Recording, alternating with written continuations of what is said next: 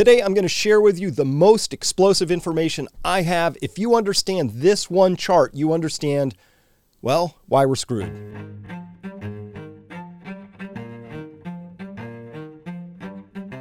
Hello, everyone. Dr. Chris Martenson here with you again.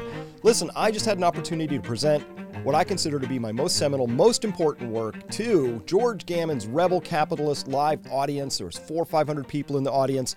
I'm going to share it with you today we had we got permission to share part of it with you. The rest is going to be for our membership, our subscribers back at peakprosperity.com. But you have to understand what this data is if you want to know how the future is going to unfold and not be a rat in a cage and understand why you have such an important role going forward to protect yourself, your family, your health, your wealth. All right, enjoy everybody.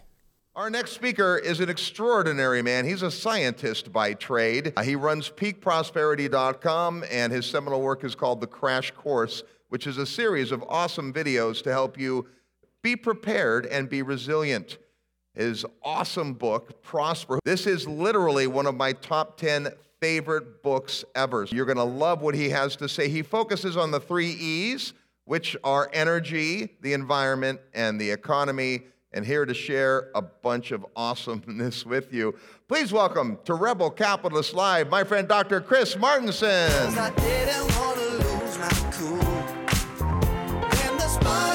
Welcome, Doctor. Thank you, thank you, thank you.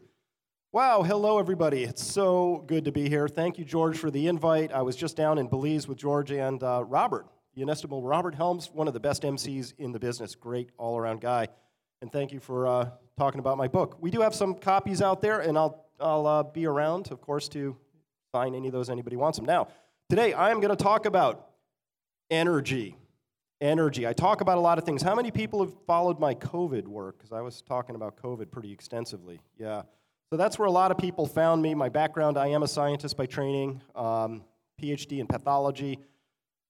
Left all that behind, went and worked in corporate finance for a while, and left all that behind to develop this story. Now, I got to talk about energy because energy is everything. If you understand energy, you have a chance of understanding where things are going to go.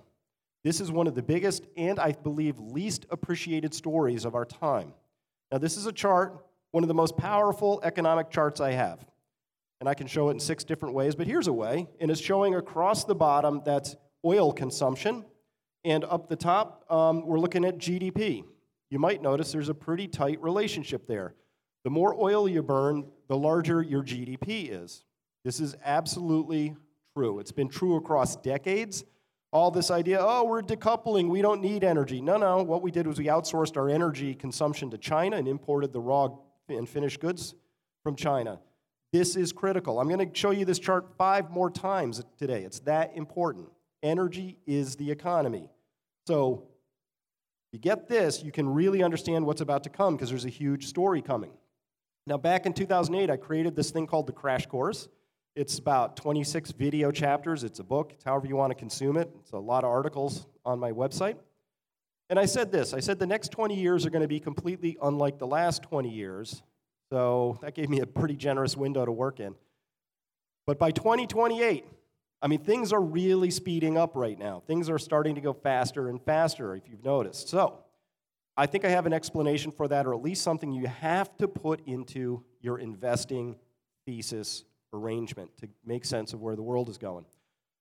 I believe that economics collapse is unavoidable now. Some definitions. To me, collapse isn't Mad Max by next Tuesday at 8:30 in the morning. That is certain sectors decline and they stay that way. That's a collapse to me. It means that the regime of endless printing that Lynette Zang was talking about, it is over. And I'm going to show you why I think it's over. Eh, maybe they'll try it one more time, but you are alive at a period of time when a 50 year experiment with printing, an ill advised experiment, is going to come to an end. And this, finally, the reason I'm calling this collapse is it means we must live within our means. The United States trade deficit, if it were a country, would be the 19th largest economy in the world. This too is coming to an end. So, to understand that, we're going to gather around this little campfire right here, back up a little bit in time, and start talking about some stuff. Bretton Woods came to a crashing end August 15, 1971. Not going to go into it too far, but we're all familiar with it in this room. This was the temporary closing of the gold window, which is still temporarily closed, like our transient uh, inflation is still with us. And I'm going to tell you something else happened in 1970 in their connected events. Most people don't connect these events, but this is really critical. The United States, this is a total oil output in the United States. Green is the lower 48 states, yellow is Alaska, offshore is blue. Lately, you've heard, because the newspapers trumpet it and say, oh, we got a, you know, Saudi America. Not the case. That green stuff down there, this is onshore conventional oil. That's a euphemism for cheap. Cheap. The red stuff is the tight oil, and it's brilliant, and it's beautiful, and it's amazing, and the technology to get it is astonishing, and the people who work in it are brilliant, but it's not cheap. It's a very different substance. So we have to talk about that. But notice that the United States hit a peak of conventional oil production in 1970. What else was possible in 1970? You could work one person minimum wage and support a household. That is no longer possible. The reason for that is because at that peak in 1970, our amount of net surplus energy per capita was at an all time high. It's a very different world today, and if you understand how energy feeds into our lives and our lifestyles, our standards of living, you can understand the world a little better. Now, this guy, evil genius that Kissinger was, established something in, shortly after that slamming of the gold window, by 1973, he had put in place this thing called petrodollars. So the dollar wasn't backed by gold anymore, it was falling apart. Interest rates got slammed up to 21% on the short end. What do we do? Well, Kissinger figured out how to resolve this by backing the dollar, and it's been backed by oil ever since. If you are any country in the world until recently, and you wanted to buy oil, you had to use dollars to do that. You're Peru and you want to buy oil from the United Arab Emirates, you use dollars. What does that mean? It means you have to have dollars. How do you get dollars? You have to run a positive trade surplus with the United States. That's extraordinary. This was a genius move. These dollars never actually left the United States. The United States would buy oil from Saudi Arabia, it would go from one server to another in New York City, and then Saudi Arabia would use those same dollars to buy treasuries and put it into the US stock market. They never left. It's genius. We print dollars, we get oil. It was amazing. Well, I think we're coming to the end of the petrodollar. This is an enormous, enormous moment. This really caught my attention just a couple months ago. President Biden makes a call. He calls both the president, the, the heads of the United Arab Emirates and Mohammed bin Salman of Saudi Arabia, makes a call. What happened? Eh, nothing. They didn't pick up the phone. A little embarrassing, right? They both declined to speak to Mr. Biden. And now he says, Well, I'm flying there anyway. Let's hope they don't keep him waiting in the hotel lobby all day. This is a big change. Who did they take calls from? Putin and President Xi. This is a big moment because if the US dollar is no longer the petrodollar, lots of things change very, very rapidly. This is a big moment. So we have to understand energy. I think this is life changing information. It was for me, it has been for a lot of people who follow me. And I just would note that gas is now officially more expensive than the movie I Am Legend imagined it would be during the apocalypse. Take that for what you will. Again, this is everything. If you understand the relationship between energy and the economy, and energy isn't just this derivative because we have more economy, therefore energy shows up. It's not like that. If you have energy, you can have an economy, not the other way around. And this is coming to change. Now, this is the most potent concept about this. It's not just energy, it's how much extra energy. Everybody in this room, me, we all got here because of surplus energy. So, this is a chart that just sort of shows what happens if it, you use energy to find energy. So, let's say I take a barrel of oil and I get 50 barrels back out of that, right? Because I used this barrel of oil to build a drilling rig and feed workers and pave roads and do things to get that so I could drill for a well. If I do one barrel and get 50 back, that is the far left edge of this where you see that 50. And it says there's basically a 98% energy return, right? Because 1 divided by 50 is 2%. So we have a 98% return. That's awesome. Back in the 30s, we were getting 100 to 1 returns on our oil finds.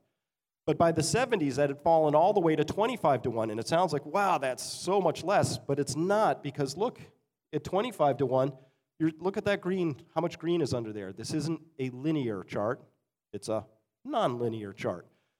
By the 1990s, we were getting about 18 to 1 returns. Cool. 10 to 1, still fine, surprisingly. Today, we're at um, maybe 3.5 to 5 to 1.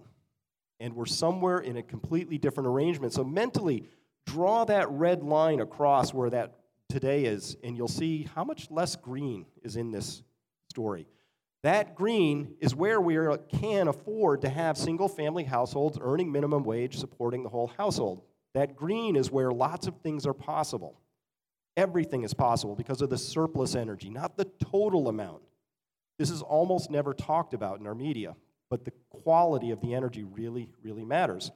And the reason for this is it takes about five times more drilling today to get about one fifth the amount of oil. And drilling is a very energy intensive process diesel motors and you know, huge rigs, lots of steel piping. So back in the day, over here on the right, we used to drill 1,000 about 8,000 feet down on average, and you would hit a big old pocket of oil or gas. Today, over on the left, we're drilling down in the Bakken in North Dakota. Brilliant, brilliant technology. Down 10,000 feet turn that drill bit sideways and go sideways for another six, seven, eight, nine, maybe 10,000 feet. Hitting a seam of, of shale that's maybe as thick as this room in many cases. It's unbelievable that that can be done. We're doing it. But now we're drilling 20,000 feet and we're getting maybe 200 to 300,000 barrels out of a well, when before we used to drill straight down 1,000 feet and we could get up to several million barrels out of that. So we're just drilling five times as far and we're getting one fifth the amount out. That's fine. Um, the Spindle field, uh, Spindletop field, uh, way back there in Texas in 1900s, they were drilling 1,020 feet down. Here in uh, looking at Kentucky and, and where they drill out, um, all their wells are 1,000, 1,000 to 3,000 in yellow, or maybe 3,000 feet, because they're drilling down straight into a standard formation. But shale is what we have left. Remember that first chart I showed you, all that red stuff? That's shale, shale oil. All right. So this is actually one of the most vital articles for 2022. Came out in February, Wall Street Journal. They said something I've been talking about four or five years, but now finally we're getting this story coming out where they said, "Oh, hey, all this fracking boom that we had, well, how much land is left?"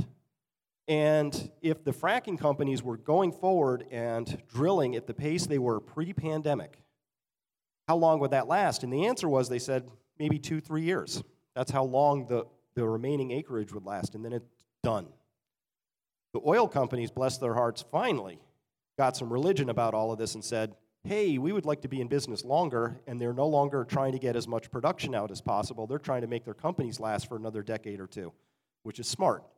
So the oil companies are going to be very resistant to Biden coming in saying, just do what you did before. Just burn through all your stuff as fast as possible, crash your markets, burn cash, because the oil companies, while they were producing so much, destroyed capital. About $250 billion was completely destroyed in that process. We got a lot of oil. We just didn't get a lot of money back. Now they want the money back, much smarter. So we're not going to get a resumption of oil drilling. That's part one. Part two is we can now see the end of this story too. This shale story wasn't a miracle that was going to last forever, it was always dated. And the date is now clearly in view. And that's a big deal because we're still operating at the federal level as if we'll just do it like we did before and it'll all just magically work out. China knows better, Russia knows better, most of, of the world knows better. And this is why these are shale wells, these are vintages, so each one of those colored bars is a year.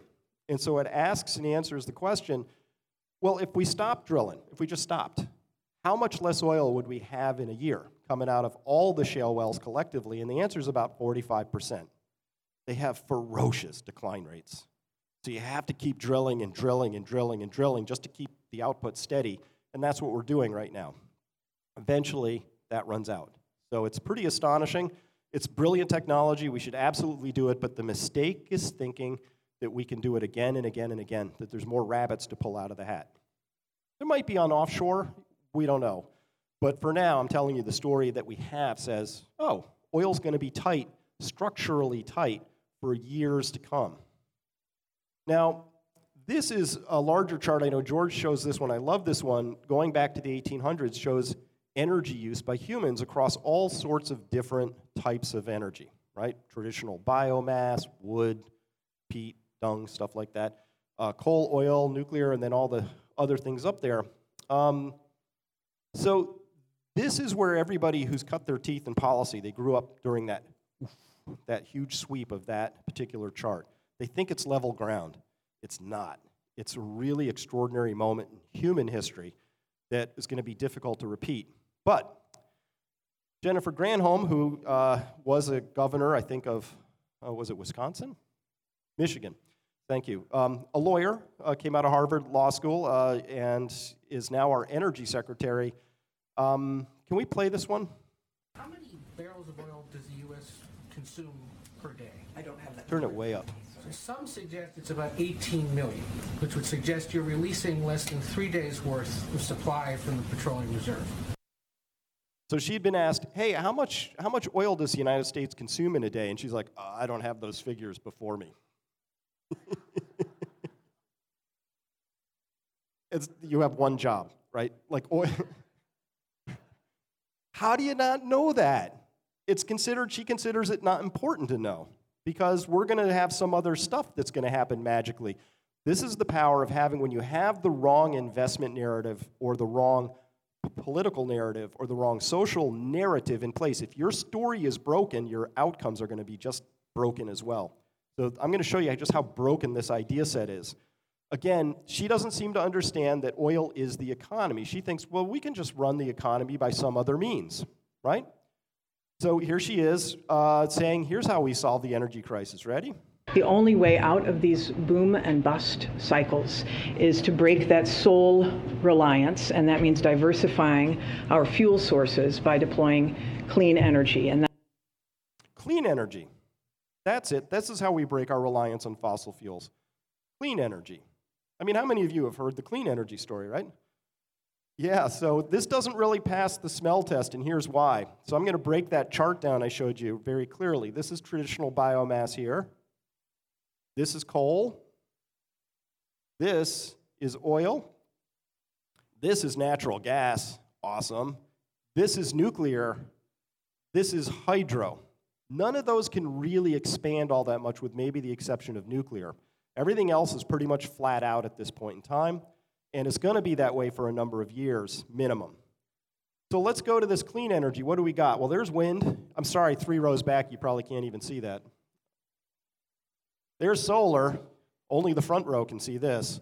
Um, this is modern biofuel, so palm oil and biodiesel, stuff like that. And these are other renewables. Collectively, all of those add up to exactly nothing. Approximately. Right? And, and the reason for that, which is, I mean, just look at the, look at the amount of how big these three are coal, oil, natural gas it takes, you have to use these to make any of those other ones. There is not a wind tower in the world that went up without natural gas, coal, and oil involved, right? To make the steel, to make the polycarbonate, you know, wind vanes or the fiberglass, whatever they're doing, to pour the concrete base with the rebar, all of that, all of it takes fossil fuels, which is fine. But the idea that you just replace this, just like, oh, we just, we'll just put these things up instead. And I love that they call it transitioning. It's like, well, it's just like a sex change operation. We'll just decide We'll just decide to transition. It's pretty easy.